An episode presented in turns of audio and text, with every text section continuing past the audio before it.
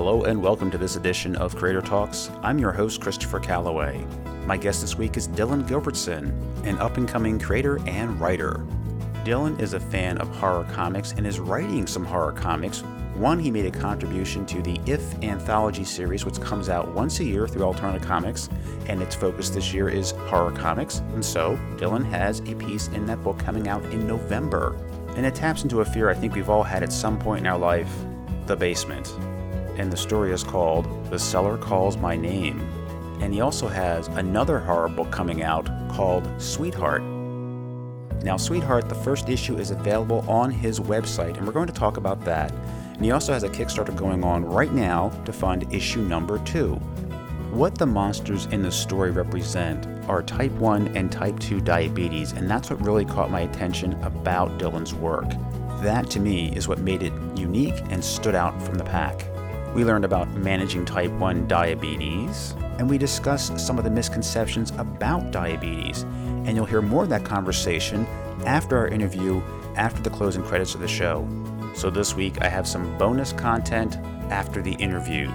So please stay tuned for that. Plus, there are my fun questions I ask all my guests. Dillon is an admirer of H.G. Wells' work, and we talk about that and some of the movies related to H.G. Wells' work and comics. And the one thing that no one knows about Dillon that he would like to share with you. All that and more here now on Creator Talks.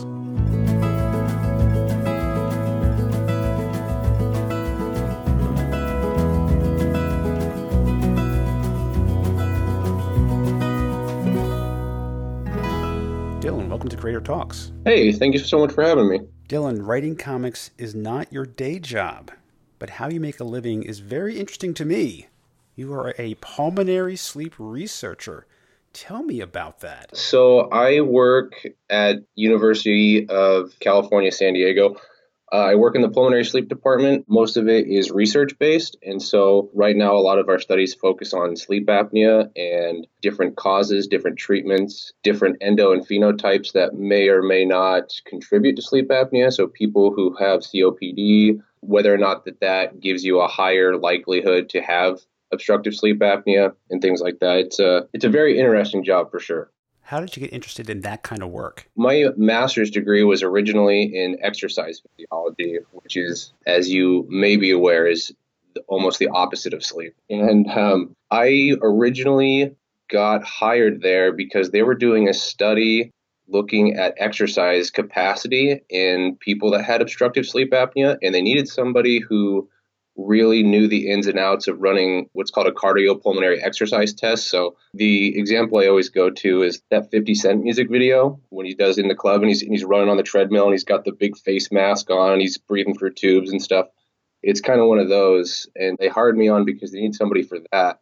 And then uh, I got along with everybody that worked there, and, and we seemed to really hit it off. So they cross trained me on on sleep and taught me how to do EEG stuff, and then it all just kind of snowballed from there. And, and now here I am. That's really interesting. It's funny that you and I have something in common because I actually, as an undergraduate, did a independent study on sleep for psychology, where I had measured the sleep patterns of lab rats who were ingesting aspartame, seeing if it changed their brainwaves at all during sleep. Oh yeah, okay. It didn't, but you know, I got credit for it. But anyway. yeah, I mean, negative results are, are still results. You still right. learn stuff. Yeah. But I think that's really cool. Now, you began writing comics in college, and you were taking a genetics class at the time. You and your friends were making jokes about some ideas you had, and tell me about those jokes that led to, well, basically your first book that you wrote. Yeah, so uh, when I was in college, I've been reading comic books forever, and, and I had a lot of friends who were also into comic books, and we like to make up these wild ideas for different stories. And one of the things that I always liked to do was when I learned something interesting in a class, I would think to myself, what's a funny or interesting story I could make out of that?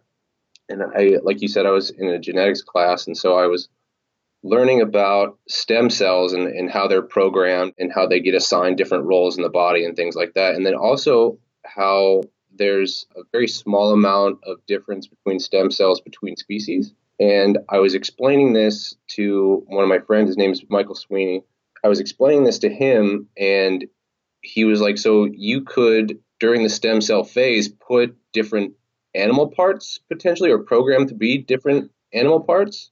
I had not thought about that at all. And I was like, yeah, I think you could. He's like, so what you could like give a baby different animal parts. And I was like, like bear arms.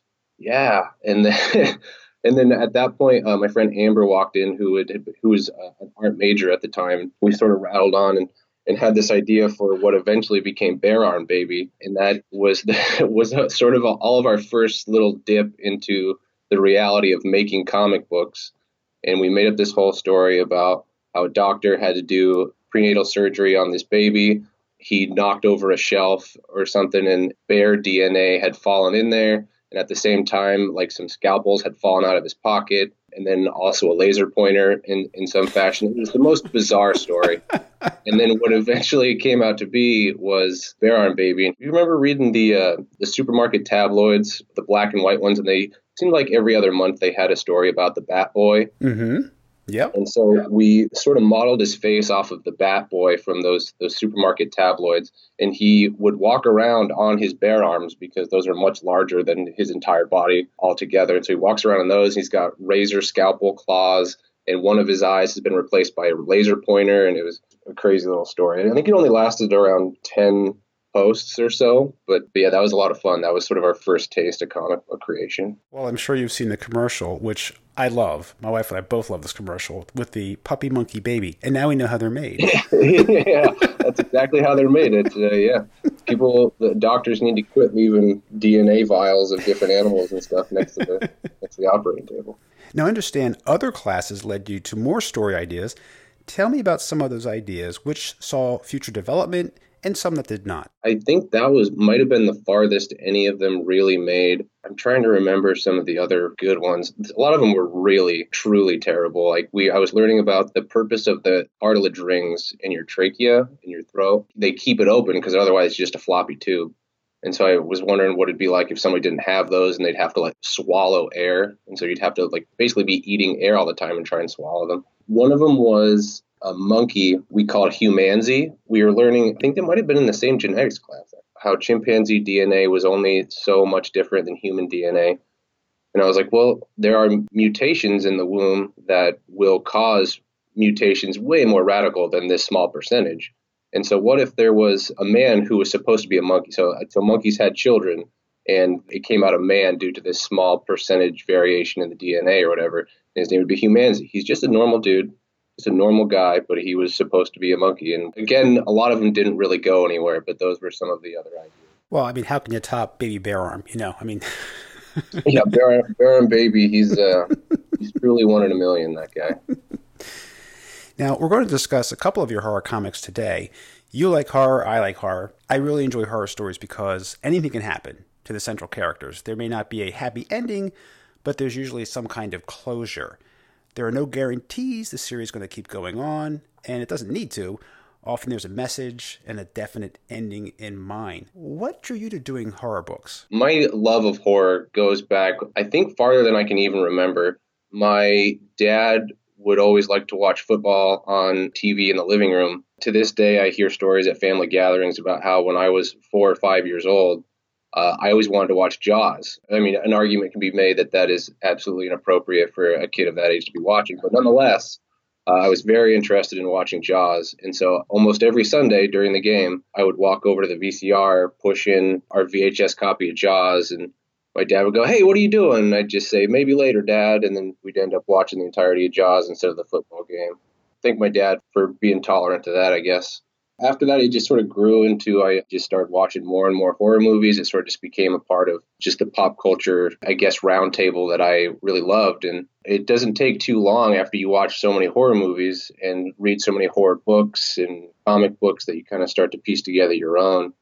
And it wasn't really until a few years ago that I decided to take my own stab at, no pun intended, taking my own stab at making a horror comic book. It was a really off chance, strange thing where I had just got done working the night shift for one of our sleep studies. It was, it was maybe three or four years ago. And I had been awake for roughly 30 hours because I had an appointment the next morning with my endocrinologist, who's basically my diabetes doctor. And so I, I was sleep deprived. I went in. He told me all this, all the updates about how my body's doing, things like that. On the drive home, your mind gets kind of delirious. I probably shouldn't have been driving, to be honest. Very, very tired. And I started thinking about this idea that the diabetes, if it were an actual monster, and just kind of follows me my entire life, and how that might play out. How would somebody go about living their life with a monster that's trying to kill them 24 7 and how would you fend that off and just sort of how would you grow how would you relate to other people about it how would other people treat you in return uh, and things like that i was getting so worked up about it in my car i jotted it down on a piece of paper went and promptly slept for around 10 or 12 hours and then woke up and started writing my first horror book which ended up becoming sweetheart yeah you know i read that and i didn't know the background of it or the motivation for it and at first I thought, well, you know, why not just shoot the creatures in the head or move, you know, right? just cross right. the ocean. But it actually represents something else, something more personal for you. And that's, as you said, coping with type 1 diabetes.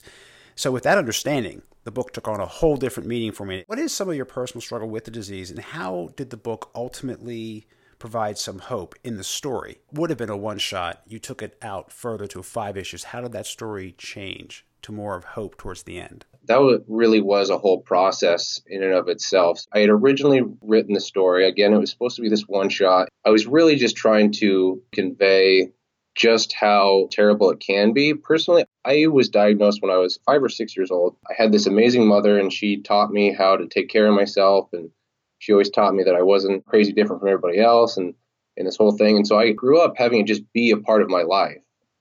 But all the same, I learned to make jokes about it and sort of learn not to take it too seriously. But at the same time, there's always that thought in the back of my head that people with diabetes statistically live much shorter lives because the diabetes leads to diabetic complications, heart disease, cardiovascular disease, uh, kidney failure, things like that. I was in this place where I really just wanted to put all of that anxiety and fear that I never really let bubble to the surface because I didn't know what kind of good it would do.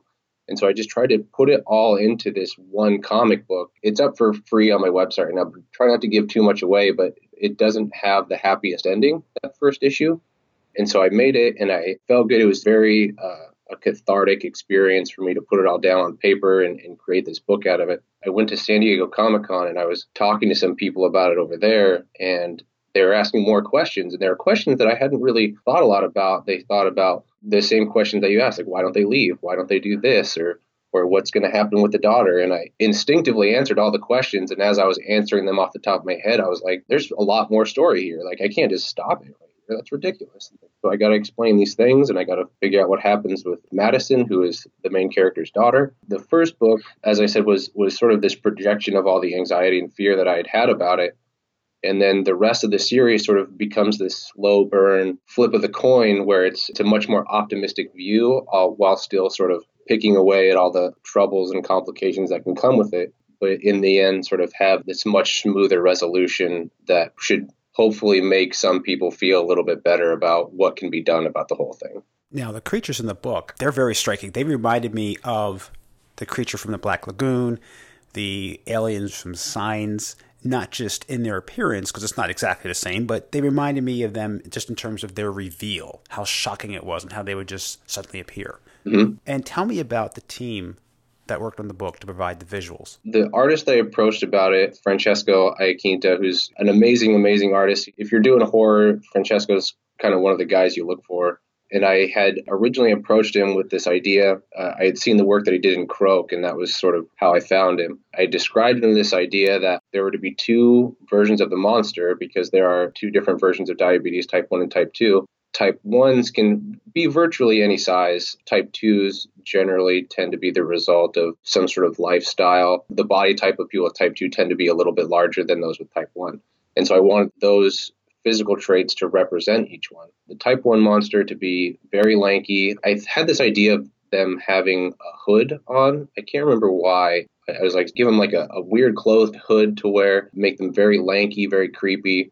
And then the second one, I want them to not have any eyesight. I want them to be blindfolded potentially and have them be very, very large. And what would then become the type 1 monster would be called a stringer. It sounds very lanky, it sounds much thinner. The larger one becoming called the bruiser. Again, because it sounds large, it sounds very brooding. And I gave this information over to Francesco, and what he gave back was so much better than what I had originally intended. Uh, I mean, the hood on the stringer didn't make a whole lot of sense. And so I'm glad that he removed it. He gave it this wispy hair, and so he looks like this old crone. They're both very, very tall and overbearing in a way, regardless of how fat or skinny the monsters are they're intimidating nonetheless. And so I thank Francesco all the world for designing them the way that he did based on my original description. That's brilliant.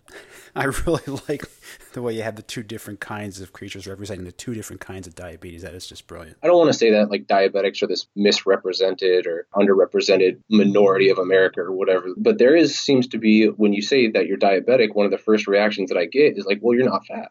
I was like, "Well, no, I'm not."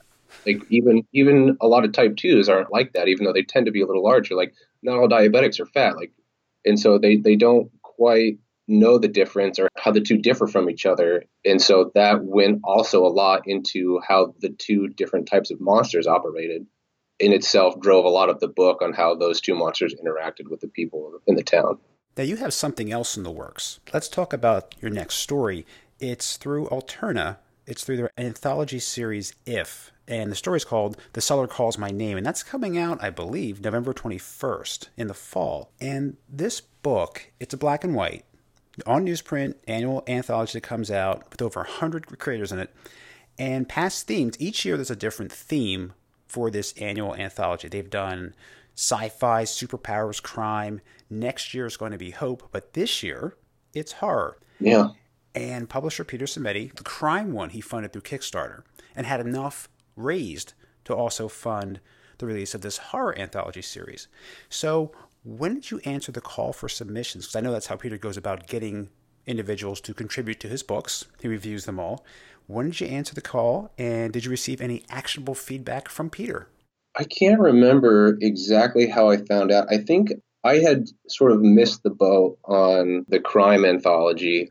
I had at that point just started learning about Alterna. I just sort of started reading their books sort of meeting some of their creators and stuff like that. And so by that time, Alterna had already produced the book or had already finished the Kickstarter for it. It might have been just on Twitter or on their website, I think, because I originally submitted Sweetheart to Alterna. And while I was there, I also saw submissions for the horror anthology, and I read it. This sounds perfect. I absolutely want to do this. He didn't provide a whole a whole lot of feedback. No, so I, I had originally sent in the book, when you send in the book to him or the, the story to him, it comes with a little brief. I think you're allowed two or three sentences to describe the story.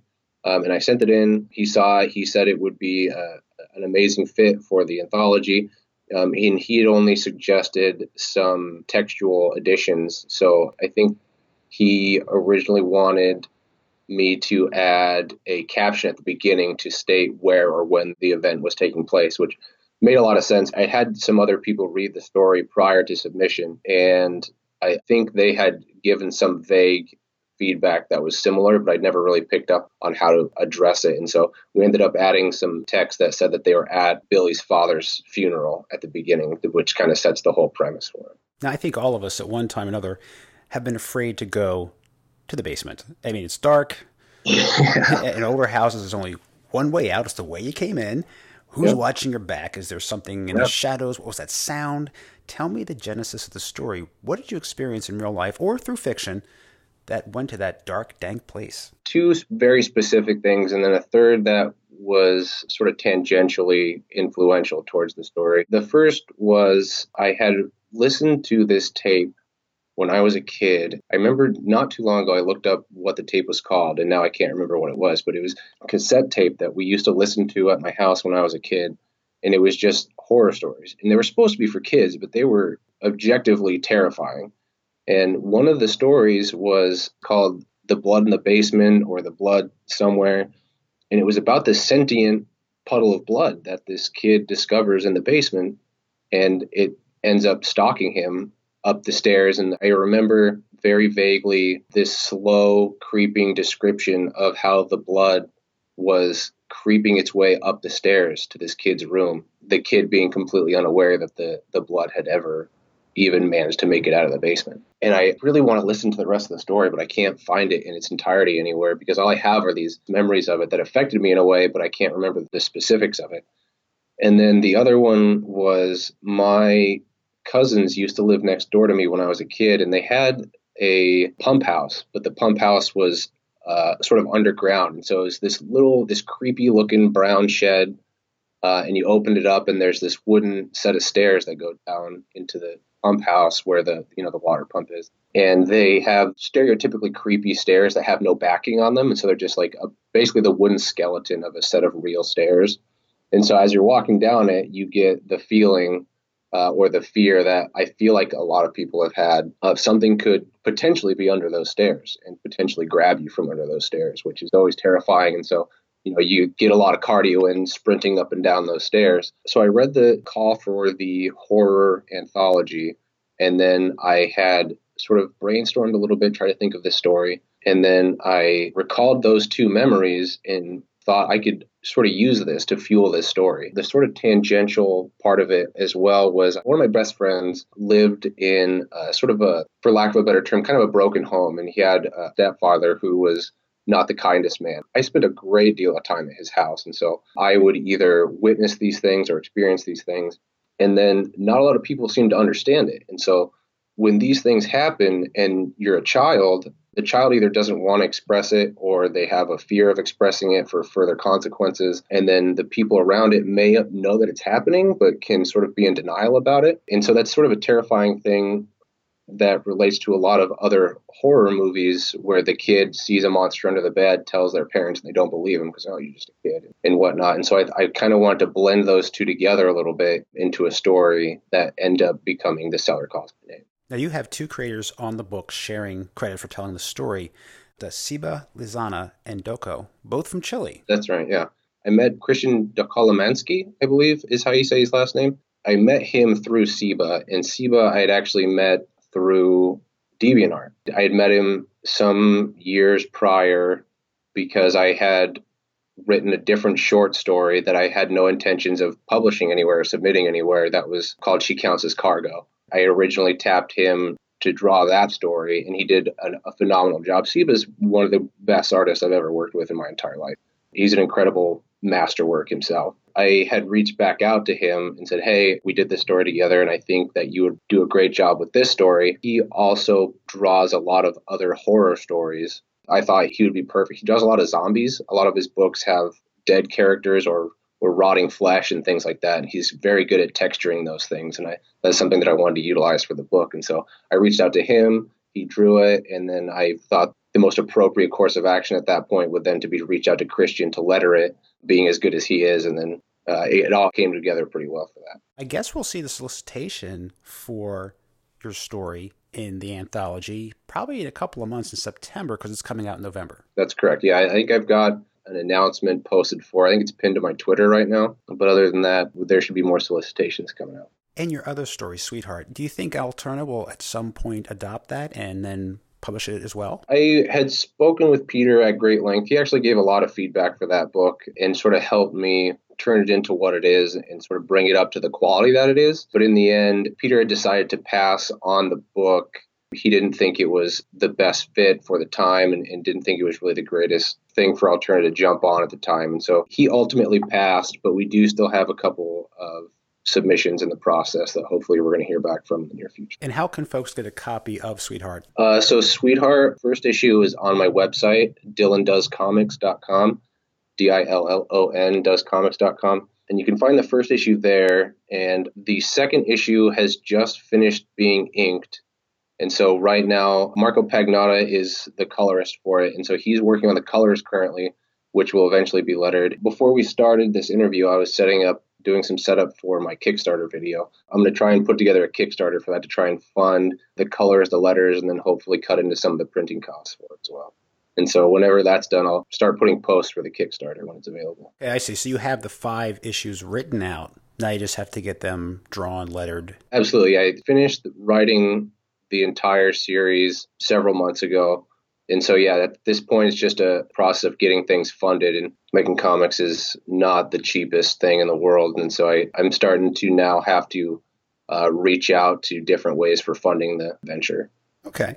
Yeah, I find your process for writing also interesting because for you, nothing is too precious You're not holding things too tightly. Tell me about how you go about producing good work. What's your method? You know, how you go about creating your ideas and, and going through them and deciding what's good and what's not. What I like to say when I start writing is that I just start writing and then what comes out at the beginning is terrible. I write the garbage until something of value appears, and then I discard the garbage and run with the goods. What'll happen is I can't really explain how it comes about, but there are times where you just hear something, you see something, you're like, oh, that, that's interesting. Like, I wonder, wonder what that would look like if this happened or if that happened, and then I just kind of start writing it out. And generally, it's sort of in the middle of the series. Like, I'll just have a scene in my head, and I'll write out that scene, and then I'll think, how did we get to this point, and where are we going from this point? And then so I sort of start in that middle and then I just build around it to create sort of a structure that can stand on its own. Okay, I see. So you have the germ of the idea, and then you work around that wherever it is in the story. Right, exactly. That's right. All right. Before we get to my fun questions that I ask all my guests, I have a few other questions just for you. All right, feels special. I saw a picture of you in a uh, Scooby Doo mystery machine. Oh, yeah. You do resemble Shaggy quite a bit. Were you a fan of Scooby Doo? Uh, yeah, so I that actually might have been the birth of my interest in comic books. Was we had a VHS tape of Scooby Doo meets Batman, and oh, yeah. uh, I watched that thing until it until it wore itself out, and then I went on to I think it was Scooby Doo meets the Flintstones, and they went to Count Rockula's castle, I believe he was called, because it was you know, it's Flintstones, and so it's rock themed. Yeah, there was one where they had like a drag race. So they had to do a drag race with all of Dracula's monsters and Frankenstein and, and the Wolfman and stuff. And so I, I watched that one a lot as well. I remember those too. Actually, my earliest memory of it, and I don't remember actually watching it, but I remember my grandmother saying to me, You know what tomorrow is? Scooby Doo's on. And this was when it first went on TV. yeah, yeah, yeah. That's how long ago. But I do remember the ones when they came out. I think it was like around 72 or so when they had all the guest stars, like you said, Batman and Robin. They had Jonathan Winters, Don Knotts, Sonny and Cher. Oh, yeah. They might have had the Three Stooges. I'm trying to remember. But they had like all kinds of guest stars and uh, Jerry Reed. It was They were great. That was how you knew you made it back in the day, is if you appeared on Scooby Doo. Yeah, that's right. Everybody wanted to be on Scooby Doo. that's right. I also understand one of your favorite books is H.G. Wells' Time Machine. Have you ever seen the Time Machine movie? It's the one that George Pal directed with Rod Taylor from 1960, I think it was. Yeah, I did. I have seen that one. Yeah, yeah. I remember watching it as a child, and then in my underdeveloped child brain not being super interested in it because it was black and white. Maybe we're thinking of a different one because the one that I saw was in full color, and I'm pretty sure it's 1960. I'm not sure I've seen that one then, no. Oh man, that one's great. It actually won an Oscar for the time lapse photography, like how time would pass as he was in the time machine. And you may have seen pictures of this on the internet somewhere. The Morlocks I, yeah. They're blue and they're hairy and they have fangs and their eyes glow. Yeah, I have. I've absolutely seen images of those. Yeah, I can't believe, I cannot believe you are revealing a very large blind spot in my favorite book of all time, and I can't believe it's happening on the internet right now. It is. I, I do recall the that, uh, images of those of those Morlocks. Yeah. Oh, it's a great movie. It really is. I mean, the, the photography is great. Uh, you know, like I said, it's full color, and it's just it's one of my favorites. Every time that comes on, I have to watch it. I just kind of get sucked into it because those Morlocks are just, they left this indelible impression upon my mind. And the way they show time passing, and it's really well done. If you haven't seen the whole thing, it's probably on YouTube, but they show it on television quite a bit. You'll probably get a chance to catch that. Since you really like the book, I think you'd love this adaptation. Absolutely, yes. I was more into just the book and then I saw the movies one of the newer movies that came out and I wasn't into it at all. I don't want to tear the movie down, but I was a little turned off by it and so I just sort of stuck with the book and reread the book five or six more times. It's one of the original time travel stories and I remember reading it for the first time and thinking about how absolutely brilliant it was in the beginning when he's describing time travel to his other buddies in his study he's describing to them why time travel is possible and he describes it in the same way that you would describe any other force of nature and that you just have to find the opposing force to push back on it and so if you want to defy gravity like you just have to have the leg power to jump you know if you want to make things warmer you just have to find something to speed up those atoms and, and cause the heat to rise and It's the same thing with time. It's a force of nature, just like anything else. You just have to find something to either negate or directly oppose that force to make it go in the opposite direction or to further its process into a faster manner or whatever. I was reading it in class when I was in school, and I just remember setting it down and just staring at it for a minute and was like, this might be the greatest piece of literature ever written. This is so brilliant. His description of it isn't crazy detailed, but the, what he gets across is is so good. I love it so much. And it's really important to go back to that source material and read it. Was it H.G. Wells also did The Invisible Man? Yeah, yeah, yeah. I read the book first, actually before I saw the movie, you know, the old black and white movie. But I really love that book too because it gets into so much more detail. So yeah, I mean, yeah, it's a great book to check out and uh, check out the movie and you know let me know what you think. I think you're going to get a real kick out of that. I absolutely will. I have a notepad next to me, and I'm actually writing it down to remind myself to go find that movie here. Yeah, it's fairly faithful to it. Actually, there's even a um I have this comic. It's a Marvel comic. I'm pretty sure it's like 76 or so.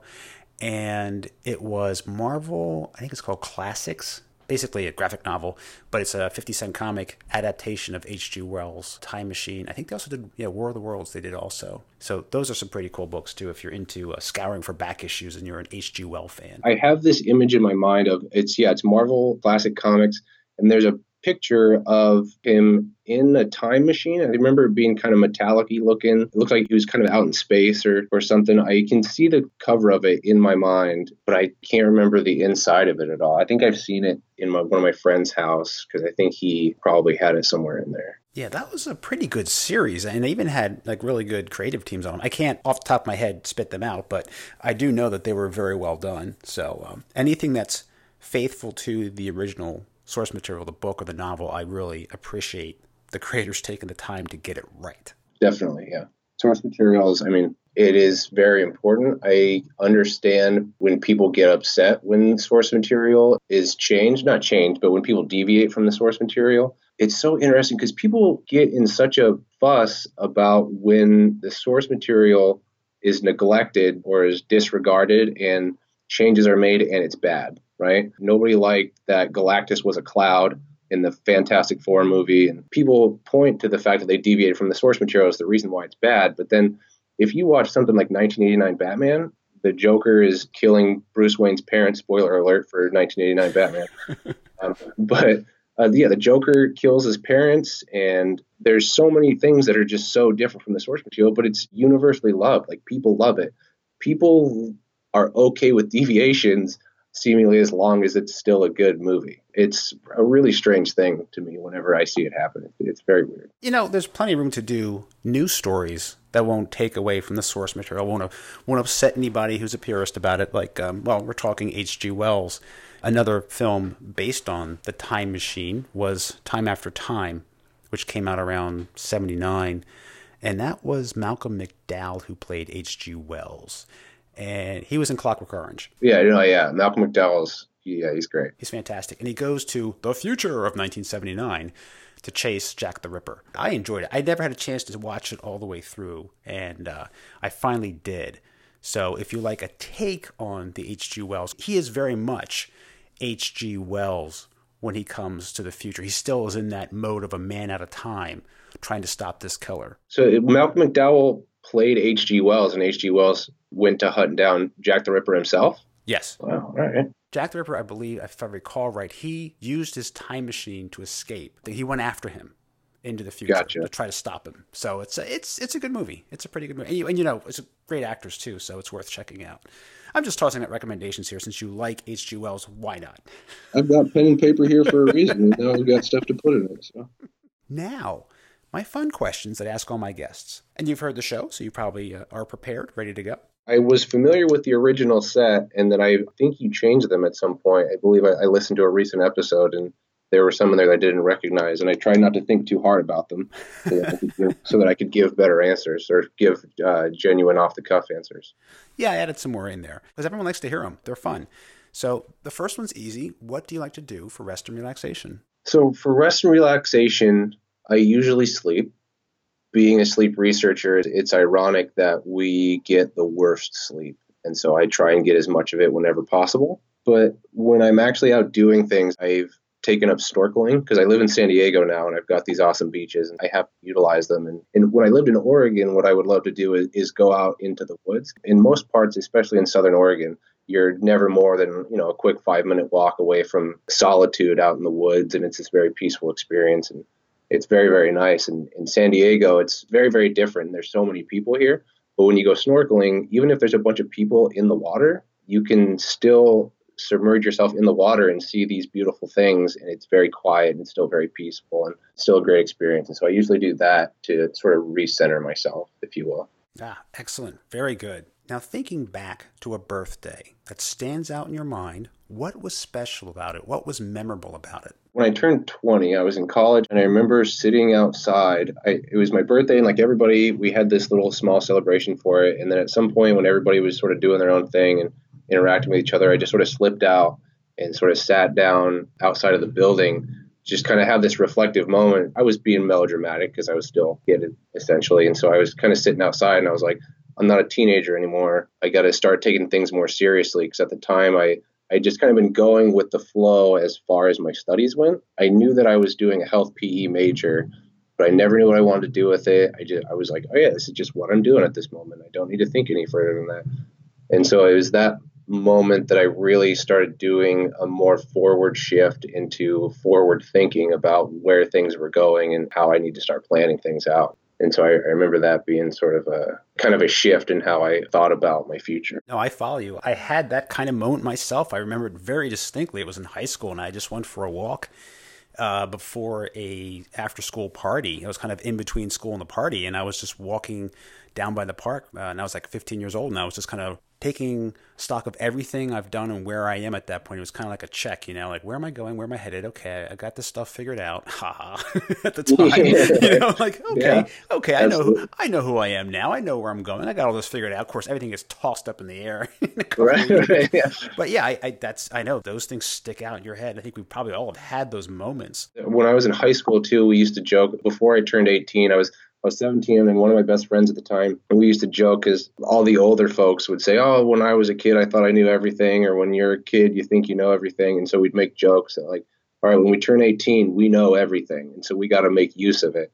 Um, but then after we turn 18, like, we got to figure out what we're doing because we're going to lose it all at that. right.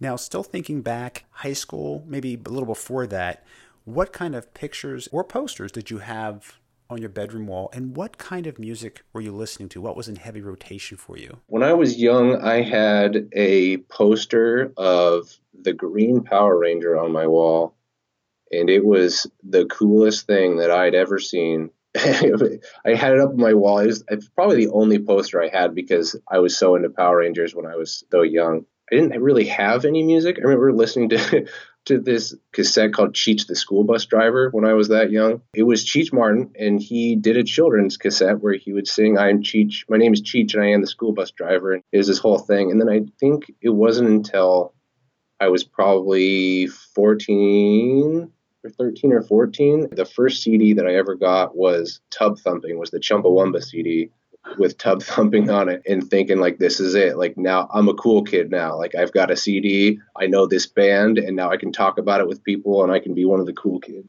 And then tub thumping was the only thing they ever did and then it was it all sort of went down. That was it yeah. Yeah, yeah. i actually have the cd yeah it, it, was i can i remember the the cover for it and everything. It was it was a great cd to play that one track on for mm-hmm. sure That's what everybody discovered. that was it. Yeah. yeah. Now, this one's a little more difficult. Maybe not for you after what we've discussed about H.G. Wells. You're stuck on a deserted island. You only have one book with you, and this is for fun, for pleasure. This isn't a survival guide. So, what would that one book be? I remember hearing you ask this question to somebody else, and the survival books are banned. But I, I can see right now on my bookshelf, I have I have Tom Brown's Field Guide to wilderness survival. And every time I think about that, I was like, I would absolutely bring it. but since I since I can't bring it, uh, I think the book that I would probably bring is a book called Voodoo Heart by Scott Snyder. It was I think it was his first published book, and it's just a series of short stories. It doesn't really have a message. There's nothing really uh, I guess, crazy profound about it, but they're all just so well written, and it's very easy to get lost each setting that he presents in such a short amount of time. That I guess if I'm bringing it for fun on a deserted island, it'd be good to have this uh, wide selection of different scenarios or worlds to be put in that I can sort of get lost in and forget that I'm going to die on this island. Okay. Well, well, hopefully not. Hopefully you've memorized the survival guide. But yeah, you, yeah. you do want something. That's what I'm always trying to get at is what is the book that would bring you pleasure, that would help you to escape, to, you know, give you something to read over and over again that you can just enjoy that has a lot of variety. And that's that perfect example right there. Now, if a toy company said, we're going to make an action figure of you, what should be your accessory? What would you want to have along with your action figure? I think my action figure accessory would be my insulin pump. It'll double as a walkie-talkie or a Swiss Army knife or something like that. But Dillon Gilbertson with kung fu grip and insulin pump included. Okay. Yeah. I like that multi-purpose device too, man. It's pretty good. yeah, these these things. I mean, if you broke one out or something, or if you jailbroke one or something, I bet you could put all sorts of cool stuff. now, when you're resting and relaxing, What's your beverage of choice? I want to say something that's not an alcoholic drink, but it's just so easy to pick one for alcohol for alcoholic drinks. My girlfriend and I are really into this uh, this Pacific Wonderland beer. It's from Deschutes Brewery up in Oregon. I'm I'm originally from Oregon, and she's originally from Boston, Massachusetts. Her favorite beers are always something that's out of Massachusetts, and and mine are always from somewhere from up in Oregon. And so we found this one called Pacific Wonderland from Oregon, and I finally got a victory in that she really loves it too. And so now I just every time we're gonna go buy uh, something to drink or if we're gonna have a beer, I'm just like love it because it's better than Boston beer.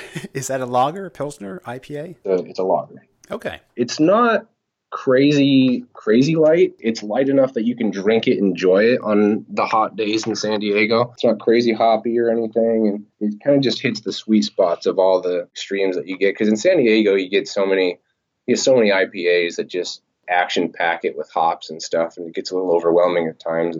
And so it's nice to have this one that just sort of knows where it's at and can kind of deal with the fact that it's not the hoppiest thing. It's not the most alcoholic thing in the world, and it's just a nice, enjoyable beer. That's good to know. I'll make a note of that because the missus likes beers like that. I usually get the stronger IPAs, and she just kind of turns her nose up, and I say, "Try this," and she goes, yeah. So, but the lagers, you know, she likes those, and the pilsners. So I'll keep that in mind. I have to see if they have it in our area because sometimes we do get at our local distributor, we get lots of beers from around the country. And, uh, some of the smaller microbrews. So I'll keep an eye open for that one. Yeah, Deschutes kind of gets pushed around, I think, enough that you might be able to find it out there somewhere. Awesome. Or I'll have to go out there just to have a beer. yeah, right. Yeah. it's a good excuse to go. Yeah. Yeah, yeah. Final question. What is the question that an interviewer has never asked you, something you want people to know about you that they just don't know? And not necessarily something that I I guess I, that I want people to know about, but something that I have an interest in that people don't discuss enough. I think, or I mean, at least for me, because I always want to talk about it, is lock picking. It was sort of something that I had gotten into when I was in high school, when I was bored. It's such a fun puzzle to solve, and it's not for not for criminal purposes. Like I'm not going to go break into houses or break into stores or what have you but it's very fun because every lock is different. And so you have to know exactly where the pins are. You have to know how lightly to push them and how hard to turn it while you're pushing them. And it's basically a, a Rubik's Cube, but it's, it's a Rubik's Cube that has different solutions every time. And so it's a lot of fun. And so I, I guess anything about locks. Well, it's good to know that you use your power for good, not evil. Yeah, I mean, yeah, yeah.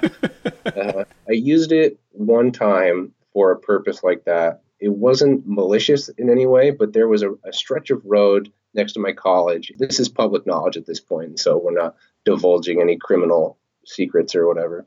But there was a, a small stretch of road next to my college town in Ashland, Oregon, where there'd been no construction there for months. The construction had been over with forever, but there was still one of those LED road signs and it would always flash road work ahead, but there never was, and everybody was annoyed with it. And so instead, I went out there and I, I opened, I picked the lock to it to open it up, and I and I changed it to have the fatality codes for the original Mortal Kombat game. and, then, and then I I remember thinking I was the cleverest kid in the world, and I, I, took pictures of it, and then I made a little album of it and called them uh, Traffic Fatality. That's great. I still feel okay about that one. That's something that seems to have aged well as far as my perception of it. I still I still enjoy it. awesome. All right. Well, I will keep my eyes open for when the Kickstarter begins for Sweetheart, and of course, the anthology if when your story comes out, the Cellar Calls My Name. Dillon, thank you so much for being on Creator Talks. Okay, don't go away, folks. There's more of the interview with Dillon Gilbertson right after the closing music of the show. Coming up next week, Evan Dorkin, the creator of Milk and Cheese. He has Beasts of Burden, Wise Dogs, and Eldritch Men coming out August 22nd with artist Benjamin Dewey being published through Dark Horse Comics and Blackwood number 3 coming out July 25th with art by Veronica Fish. And most recently, on July 18th, he had Dork, a 270 page black and white hardcover collection released on July 18th. I considered releasing two podcasts this week, but given the length of the conversation with Evan, I decided just to release this one with Dillon today, and we'll focus on Evan Dorkin's great conversation next Thursday. For updates about guests coming up, you can check out my website, creatortalks.com. That's creatortalks.com. And also follow me on Twitter at CreatorTalksPod. That's at CreatorTalksPod. That's where I spend most of my time on Twitter. I also have a Facebook page at CreatorTalksPod as well. You can also find me on Instagram where I post my Saturday Silver Age and Sunday Bronze Age comics from my personal collection. And if there's a story behind the purchase of that book or a connection to my guest that week, I will include that information as well. The podcast is available on iTunes, Google Play, Stitcher, and on Amazon Dot and Echo devices. Just say, Alexa, play podcast Creator Talks. And if you prefer to listen to your audio through YouTube, Creator Talks is also there as well. Please subscribe to the podcast through your favorite app and rate and review on iTunes. It goes a long way to helping this show stand out from the pack of other podcasts. And I don't mean that in a negative way. Not at all. There are some great guests on the show, and I think everyone should hear what they have to say who likes to read comics. So please do what you can. All right, then, as promised, the continuation of my conversation with Dillon Gilbertson about the inspiration behind his book, Sweetheart, and the Kickstarter for the second issue is now active, so please check that out. Thank you so much for joining me. Enjoy your comics this week and be good to one another. Until next time.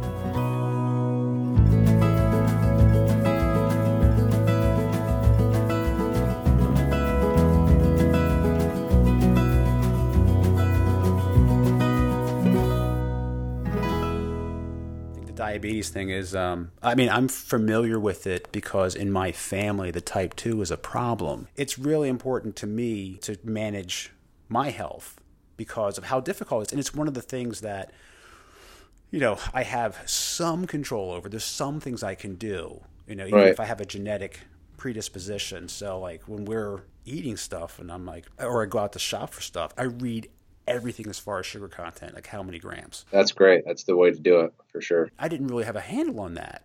And they're like, well, men should have no more than like 35 some grams. I'm like, you know how easy it is to blow that out of the water if you don't realize what you're having? That's yeah. really easy to have triple, quadruple times that easily.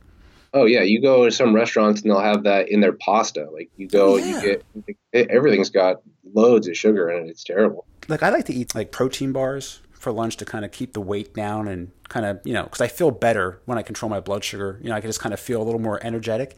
And some of those bars, it's like 25 grams, and I'm like, well, that's almost the whole day. I mean, it's you got to really read. Problem is too, like with like Clif bars and stuff. You don't understand like Clif bars are made for people who are being extremely active, people who are rock climbing or they're hiking or they're doing things that are very physically active, and they right. need they need that that sugar carb protein sort of combination to refuel themselves. And if you're just at work and you're eating it, then you're I mean you don't need most of the stuff that's in there, and it's excessive. Yeah, it's, I wish more people were aware of it and realize how much they have to pay attention. You just can't go based on what some marketing material says on the label, like, "Hey, it's high fiber." Well, yeah, what else? What else is in? Yeah. Yeah, for, yeah. you know? and what? Yeah, and then people will see the boxes of cereal. Cereals is difficult because you see things like Raisin Bran and and all these things that are supposed to be a lot more healthy and granola and all this stuff, and then you look at the box and the second ingredient is sugar. Who eats a cup? yeah, yeah I, never. I used to chow down on cereal until I started reading the sugar content, and I was like, "Oh my god, I'm, yeah. I'm eating this stuff like a horse." And you know, yeah. there's a lot of sugar in there. And, and, so much. And, in portion sizes, no one in this country, you know, eats like the portion that's on a, a label.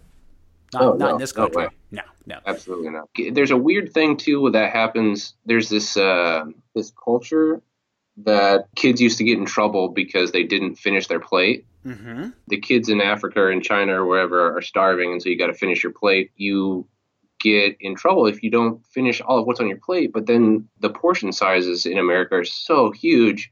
And then we have this big problem that everyone's like, oh, you got to eat more healthy, but you better finish what's on your plate. I don't really know how to feel this right now. And so it's just a weird thing to raise kids now to finish their plate, start giving them less if that's going to be the problem. Yeah, we do not uh, enforce that clean plate. As long as they have enough, it's like, okay, well, at least eat some more of your vegetables. You know, we just want yeah. to make sure that some, and if you want something later, there's apples over there, there's bananas, you know, and we, we have like the low sugar like Gatorade for during the summertime, but we allow them to step away. But just yeah. keep in mind, you're not going to load up with high sugar stuff, you know, even though my kids have the crazy metabolism where they're burning and growing and we still, you know, you set that early what your body likes, you know, as far as what, what your habits become. So you want yeah, to definitely jump on that early and have some awareness. That was the thing, because like I said, I was diagnosed when I was five or six, hmm. and then growing up, if I had soda, it was always a diet soda. There's some things to be said whether or not diet soda is actually any better for you than, than regular soda, but all the same, it sets your taste buds for what you expect and what you like. And so when I, growing up, everyone if I had if I tasted a regular Coke, I was like, this is gross. Like, why are you drinking this? This is disgusting. And then I whip out a Diet Coke, and everyone would would sort of cover their mouth. Like, oh, gross! What are you doing? I, I have the same experience now. Like I only drink diet soda, which I know isn't the greatest thing in the world for you, but when I do have soda, that's what I have. And I'm the same way. Like if I have regular soda, which I almost never do, but if I ever have a taste of it, it's gross to me because it is just so sweet. It's overpowering. I'm just not yeah. used to it. Yeah, definitely. It probably will make me sick.